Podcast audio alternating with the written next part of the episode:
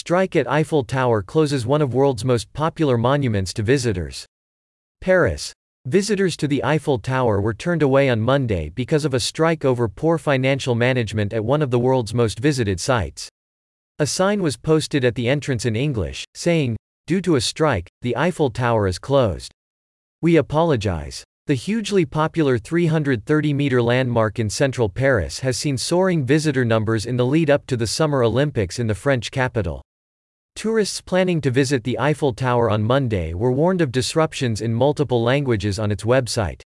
Visitors were advised to check the website before heading to the monument or to postpone their trip.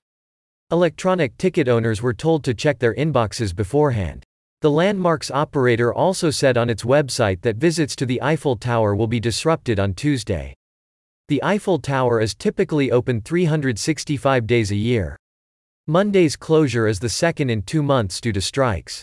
In December, it was closed to visitors for an entire day during Christmas and New Year's holidays because of a strike over contract negotiations. Morgan McKenney, an American living in Germany, has come to Paris to celebrate her birthday and decided to enter the landmark Monday after surveying it from all sides over the weekend. Knowing that I can't come to the tower today is very, very disappointing, Ms. McKenney said. She added, I appreciate the workers wanting to keep the tower going for the next few hundred years. Stéphane Dieu of the CGT Union, which represents a large number of the Eiffel Tower's employees, said Monday's strike is aimed at a salary increase in proportion to the incoming revenue from ticket sales and improved maintenance of the monument, which is owned by the Paris municipality.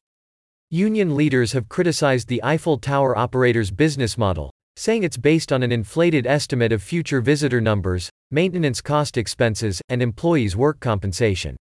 They are giving priority to short term benefits over long term conservation of the monument and the well being of the company we are working for, Mr. Dieu said in an interview with the Associated Press at the Eiffel Tower picket line on Monday.